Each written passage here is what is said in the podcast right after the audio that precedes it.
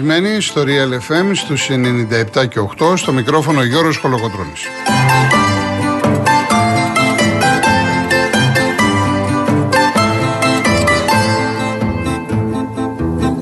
Τηλέφωνο επικοινωνίας 211-200-8200. Επαναλαμβάνω τον αριθμό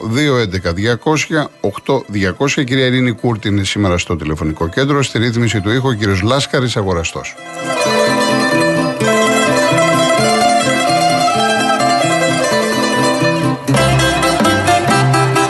Όσοι θέλετε να στείλετε κάποιο SMS, real και ενώ, γράφετε αυτό που θέλετε, το στέλνετε στο 19600, email studio at realfm.gr.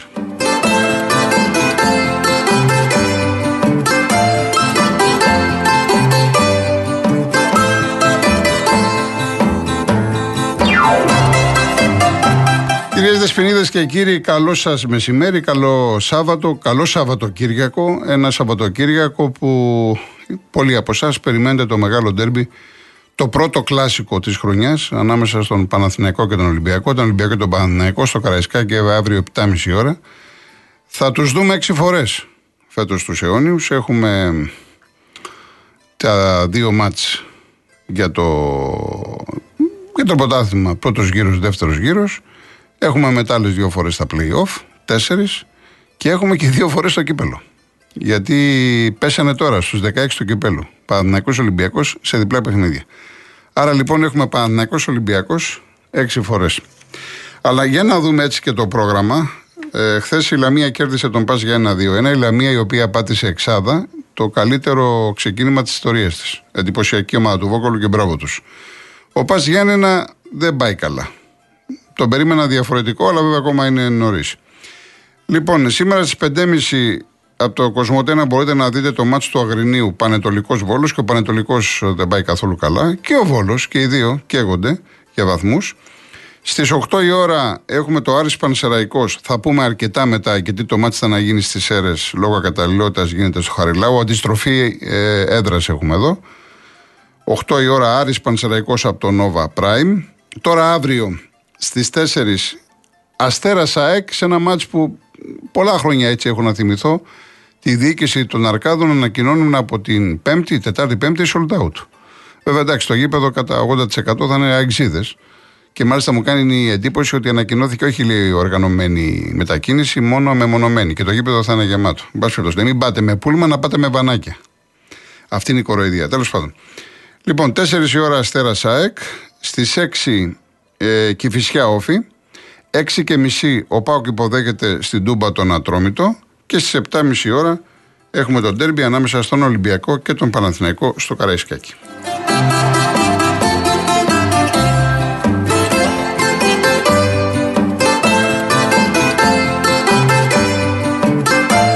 Επίσης έχουμε για τον μπάσκετ δύο παιχνίδια. Ένα είναι δυνατό. Πάοκ Περιστέρης Θεσσαλονίκη, 5 και 4. Μπορείτε να το δείτε από την R3 και το ίδιο κανάλι στις 8 και 4 θα δείξει τον αγώνα της ΑΕΚ που φιλοξενεί στο γήπεδό της τον Απόλλωνα Πατρών. Επίσης στις 7 και μισή ε, υπάρχει το ντέρμπι το Λονδρέζικο στην ε, Μεγάλη Βρετανία. Chelsea Arsenal, πολύ μεγάλο μάτς, παραλαμβάνω Chelsea Arsenal 7 και μισή στην Premier, η Arsenal πάει καλά, η Chelsea έχει κάνει ανανέωση, δεν πάει καλά, Τώρα δύο-τρεις αγώνες έχει ε, κερδίσει κάποια παιχνίδια. Να δούμε τι θα γίνει το βράδυ 7.30 ώρα. Πολύ δυνατό παιχνίδι.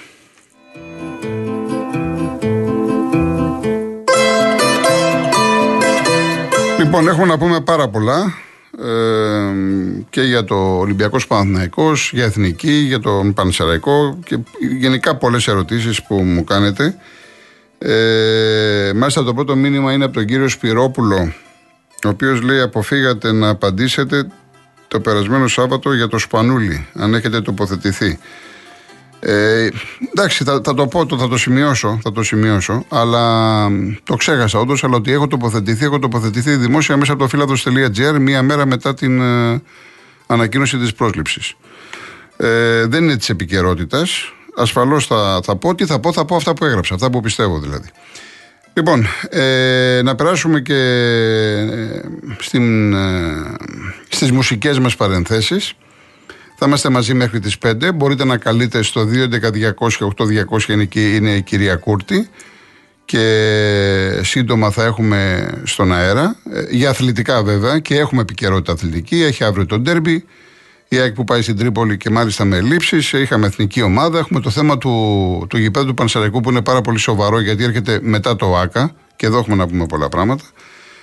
Λοιπόν, θα ακούσουμε το Αυτή η γη έχει φωνή με τον Βασίλη Σκουλά και τον Αλέξανδρο Παρχαρίδη. Ένα τραγούδι που έχει γράψει ο Κώστας ο Μπαλαχούτης και η μουσική είναι του Χρήστου του Παπαδόπουλου.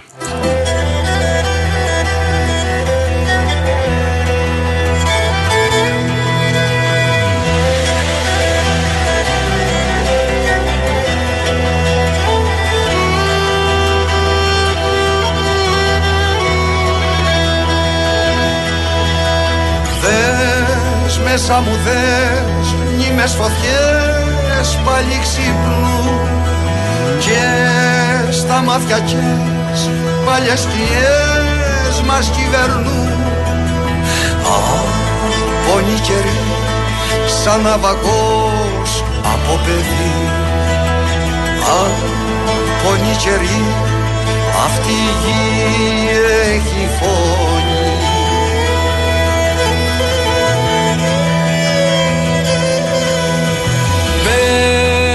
σαλιβές Σύρε χορό, φέρε στροφή. Δες και με να δες. Ξέρω να κρύβω την πληγή. Αγώνη καιρή Σαν ναυαγός από παιδί. Αγώνη καιρή Αυτή η γη έχει φωνή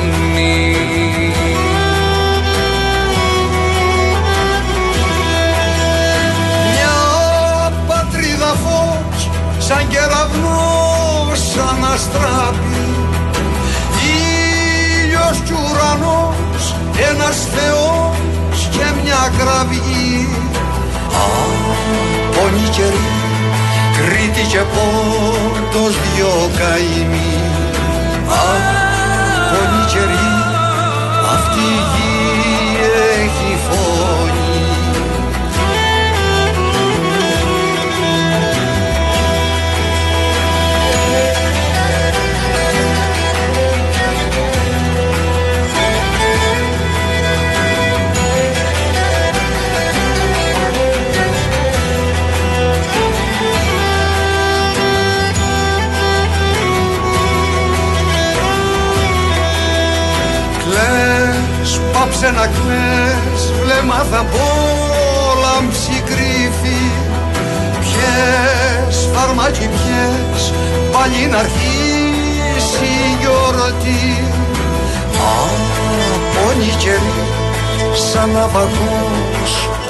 παιδί Απόνι καιρή αυτή η γη έχει φωνή.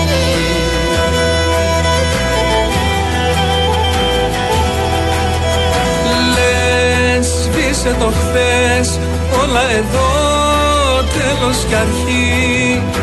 Πες τα χείλη πες για μας τους δυο μια προσευχή Αγώνη καιρή σαν ναυαγός από παιδί.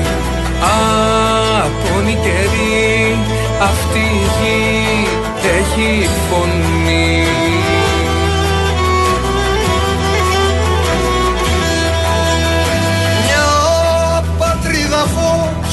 Σαν κεραυνός σαν αστράπη ήλιος κι ουρανός ένας θεός και μια κραυγή πόνοι καιροί Κρήτη και Πόντος δυο καημοί. Πόνοι καιροί αυτή έχει φωνή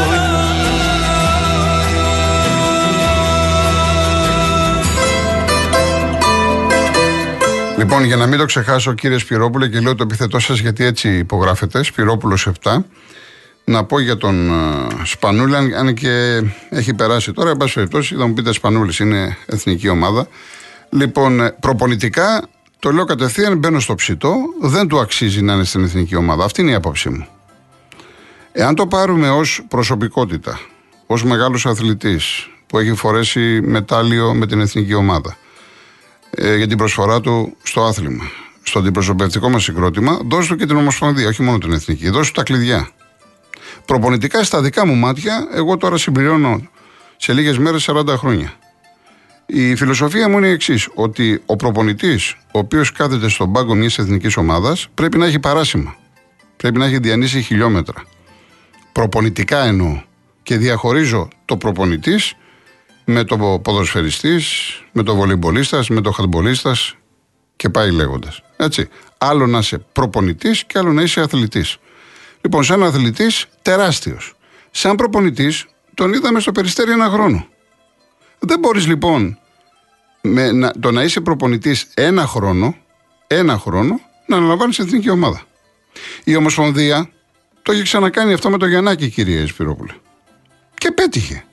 Τι έκανε ο Λιόλιο, σου λέει αυτή τη στιγμή βλέπει ότι υπάρχει πρόβλημα, γιατί μην μου πείτε ότι έφταιγε ο Ιτούδης, όπως διαβάζω από τους μπασχετικού. Είναι θέμα ότι έλειπε ο Λούκας, έλειπε ακόμα και ο Καλάτης που μπορούσε να βοηθήσει, ο Αντιτοκούμπο. Δεν έχουμε τους παιχταράδες που είχαμε στο παρελθόν. Τι να κάνουμε, δεν έχουμε σουτέρ, τα έχουμε ξαναπεί. Σου λέει να φέρω το Σπανούλη, ο οποίος μέχρι πρώτη υπήρξε συμπέκτη τους, είναι πιο κοντά τους, μήπως έρθει και ο Γιάννης κλπ. κλπ. Ή την Ομοσπονδία, εγώ δεν την κατηγορώ. Εγώ, ούτε βέβαια το Σπανούλη, εγώ λέω τη γνώμη μου. Από τη στιγμή που σου κάνει πρόταση η Ομοσπονδία, λες εσύ δεν μπορώ να αρνηθώ, είναι τιμή μου κλπ. Ναι, αλλά προπονητικά είσαι ικανός, είσαι έτοιμος. Με ένα χρόνο στο περιστέρι. Εμένα αυτή είναι η άποψή μου. Ότι θα μπορούσαμε να πάμε σε πολλές άλλες επιλογές σε προπονητές που έχουν δουλέψει σε πολλές ομάδες και ο Σπανούλης να κάνει, αν θέλετε, το αγροτικό του, να είναι δύο-τρία χρόνια κάπου, να τον δούμε και σε μια άλλη μεγάλη ομάδα που θα πάει σε μια μεγάλη ομάδα και εδώ λένε ότι μελλοντικά θα είναι και προπονητής του Ολυμπιακού και να πάρει στην εθνική ομάδα. Αυτή είναι η άποψή μου για το, για το Σπυρόπουλο, πήγα να πω, για το Σπανούλη. Και μάλιστα, ε, εάν νομίζετε ότι το λέω τώρα και δεν έχω τοποθετηθεί, μπορείτε να ανοίξετε το φίλαθρο.gr την επομένη ημέρα που ανακοινώθηκε η πρόσληψή του. Λοιπόν, μην πάμε τώρα σε μπαγιάτικα θέματα, γιατί αυτά είναι μπαγιάτικα θέματα. Θα πάμε στα φρέσκα.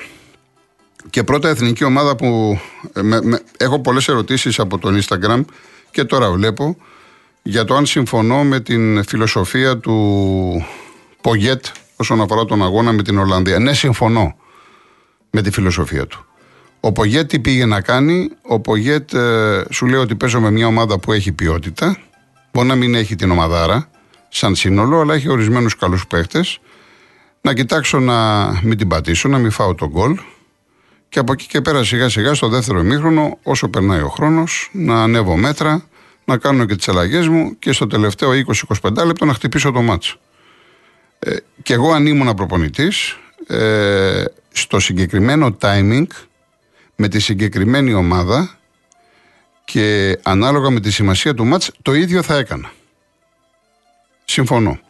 Εκεί που δεν θα χρησιμοποιήσω τη λέξη διαφωνώ, γιατί δεν είμαι προπονητής, εγώ κρίνω ως δημοσιογράφος.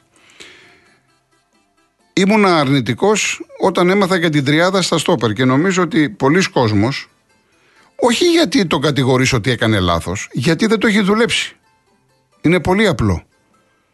Να, να, κάνουμε κάτι που το έχουμε δουλέψει, που μπορούμε να ελπίζουμε σε περισσότερα πράγματα ότι θα πετύχει.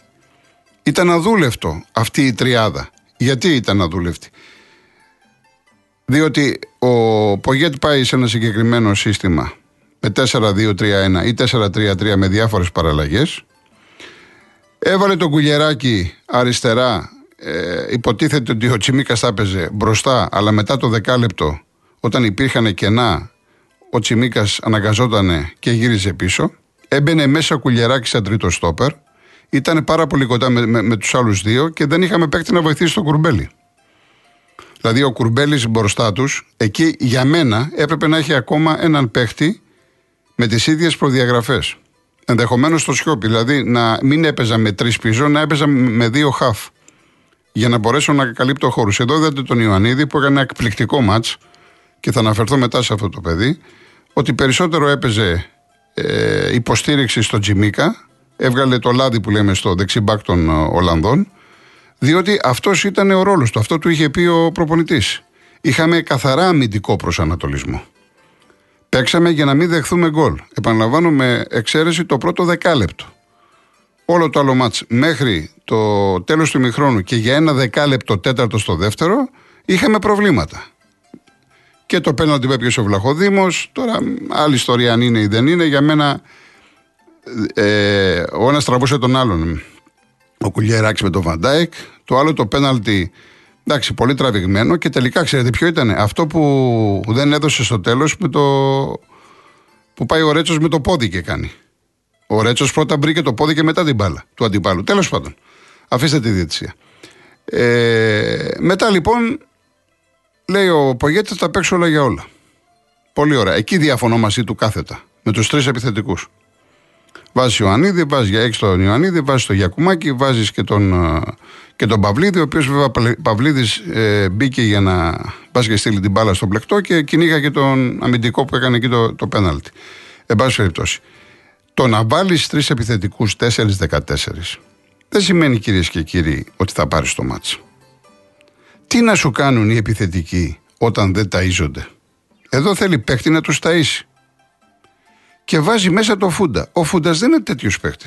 Έχει χαμηλό κέντρο βάρους, ο οποίος, εντάξει, άμα έχει ένα δυνατό πόδι, δυνατό σουτ, δεν είναι τίποτα το ιδιαίτερο ένας παίχτη προδιαγραφών, ένας παίχτη που θα δημιουργήσει και λες ότι θα κάνει τη διαφορά.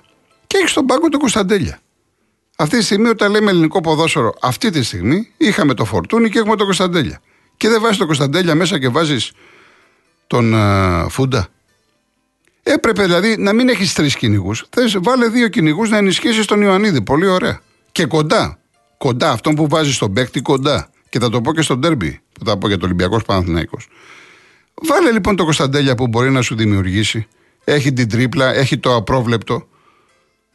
Έχει την ατομική ικανότητα να ε, διασπάσει την άμυνα της αντίπαλης ομάδας. Εκεί ήταν το λάθος για μένα ο Πογέτ. Τι να χειροκροτήσω τη φιλοσοφία του ότι πάει να το πάρει αφού θέλαμε μόνο νίκη. Πώς θα πας να πάρεις όμως τη νίκη; Από εκεί και πέρα, από εκεί και πέρα, ό,τι έγινε έγινε. Εντάξει, χάσαμε στο τέλος. Ε, η εθνική ομάδα έχει κάνει μια προσπάθεια. Εγώ είμαι πολύ συγκρατημένος.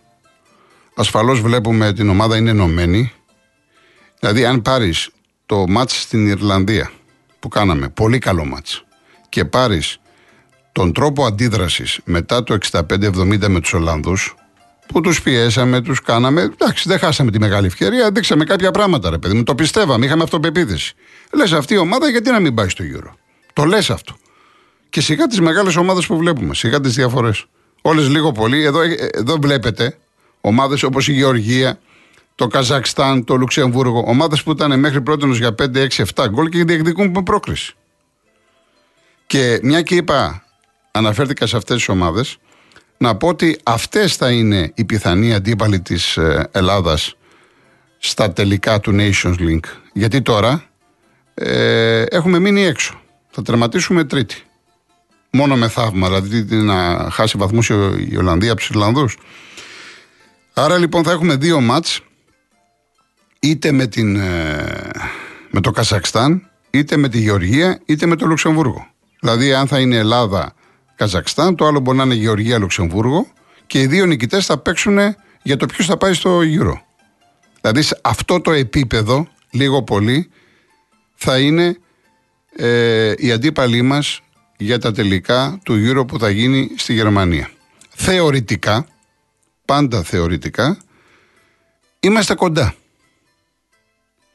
Αν είναι δυνατόν να είμαστε απεσιόδοξοι και να λέμε πώς θα πάμε. Όταν αυτή τη στιγμή Πάμε στη Γαλλία, εντάξει, μεγάλη διαφορά, παλεύουμε. Πάμε στην Ολλανδία, δεν βλεπόμασταν και έχουμε τους Ολλανδούς εδώ και μετά το 65-70 τους κοιτάμε στα μάτια, δεν φοβόμαστε. Αυτοί, ξέρετε, αυτοί, επειδή δεν έβαλαν και γκολ, ε, είδατε ότι έπεσε και η ψυχολογία τους. Είχαν και τα προβλήματά τους, έκανε και μια-δυο κακές αλλαγές ο προπονητής τους. Ο Πογέτ προσαρμόστηκε στον Κούμαν. Τριάδα πίσω Κούμαν, τριάδα κι εγώ. Έκανες μετά τετράδα. Κάνω τετράδα κι εγώ. Μόνο που το παράκανε ο Πογέτ με τους τρεις επιθετικούς. Εν πάση περιπτώσει. Ε, όταν λοιπόν αυτή τη στιγμή η εθνική ομάδα παίζει με την Ολλανδία που θεωρητικά είναι ισχυρή γιατί είναι νούμερο 7 στον κόσμο, στην παγκόσμια κατάταξη, στην ειδική βαθμολογία των εθνικών ομάδων. Αυτό έλειπε να φοβηθείς, ας πούμε, το Καζακστάν ή το Λουξεμβούργο. Και προσέξτε, γιατί είχα δεχτεί και μια ερώτηση την προηγούμενη εβδομάδα. Δεν σημαίνει ότι ανέβηκε το επίπεδο του Λουξεμβούργου ή του Λιχτεστάιν ή των νησιό Φερόε. Το επίπεδο των μεγάλων ομάδων έχει πέσει. Δεν είναι όπως παλιά. Γιατί στα περισσότερα από τα αθλήματα τα προηγμένα παίζουν οι βεντέτες, στα μεγάλα ονόματα, οι στάρ, είναι ξένοι. Γι' αυτό έχουμε πρόβλημα στις εθνικές ομάδες. Αυτό το πρόβλημα δεν, είναι μόνο, δεν το έχει μόνο η Ελλάδα. Αν εξαιρέσεις, ας πούμε, τους τους Εγγλέζους ή τους Ισπανούς, έχουν προβλήματα όλες οι ομάδες. Εντάξει, και οι Γάλλοι παραδοσιακά είναι πολύ δυνατοί, αλλά εκεί τουλάχιστον βλέπετε πόσοι παίκτε παίζουν στο εξωτερικό, αλλά όταν πάνε στη Γαλλία παίζουν για τη Γαλλία. Βλέπετε τους Ιταλούς. Χρόνια πολλά. Θα μου πεις πήρε και το, το Euro, αλλά πόσα, πόσα χρόνια ταλαιπωρούνται. Εν πάση περιπτώσει, σε κάθε περίπτωση, έχουμε το Μάρτιο την ευκαιρία, τη διπλή ευκαιρία, το κλίμα να μείνει καλό. Τα έχουμε ξαναπεί με ρωτάτε πάλι για Φορτούνη. Το κεφάλαιο Φορτούνης έχει τελειώσει για την εθνική ομάδα. Ασφαλώς θα μπορούσε να παίξει όχι 20 λεπτά, 120 λεπτά, δεν το συζητάμε, αλλά έχει τελειώσει το κεφάλαιο Φορτούνη, τουλάχιστον με τον Μπογιέτ. Δεν ξέρω αν μεθαύριο έχει έρθει ένας προπονητής και αλλάξει ο παίδι του Ολυμπιακού, αλλά αυτή τη στιγμή προχωράμε χωρίς Φορτούνη, τουλάχιστον όταν έχεις Κωνσταντέλια να τον εκμεταλλευτείς.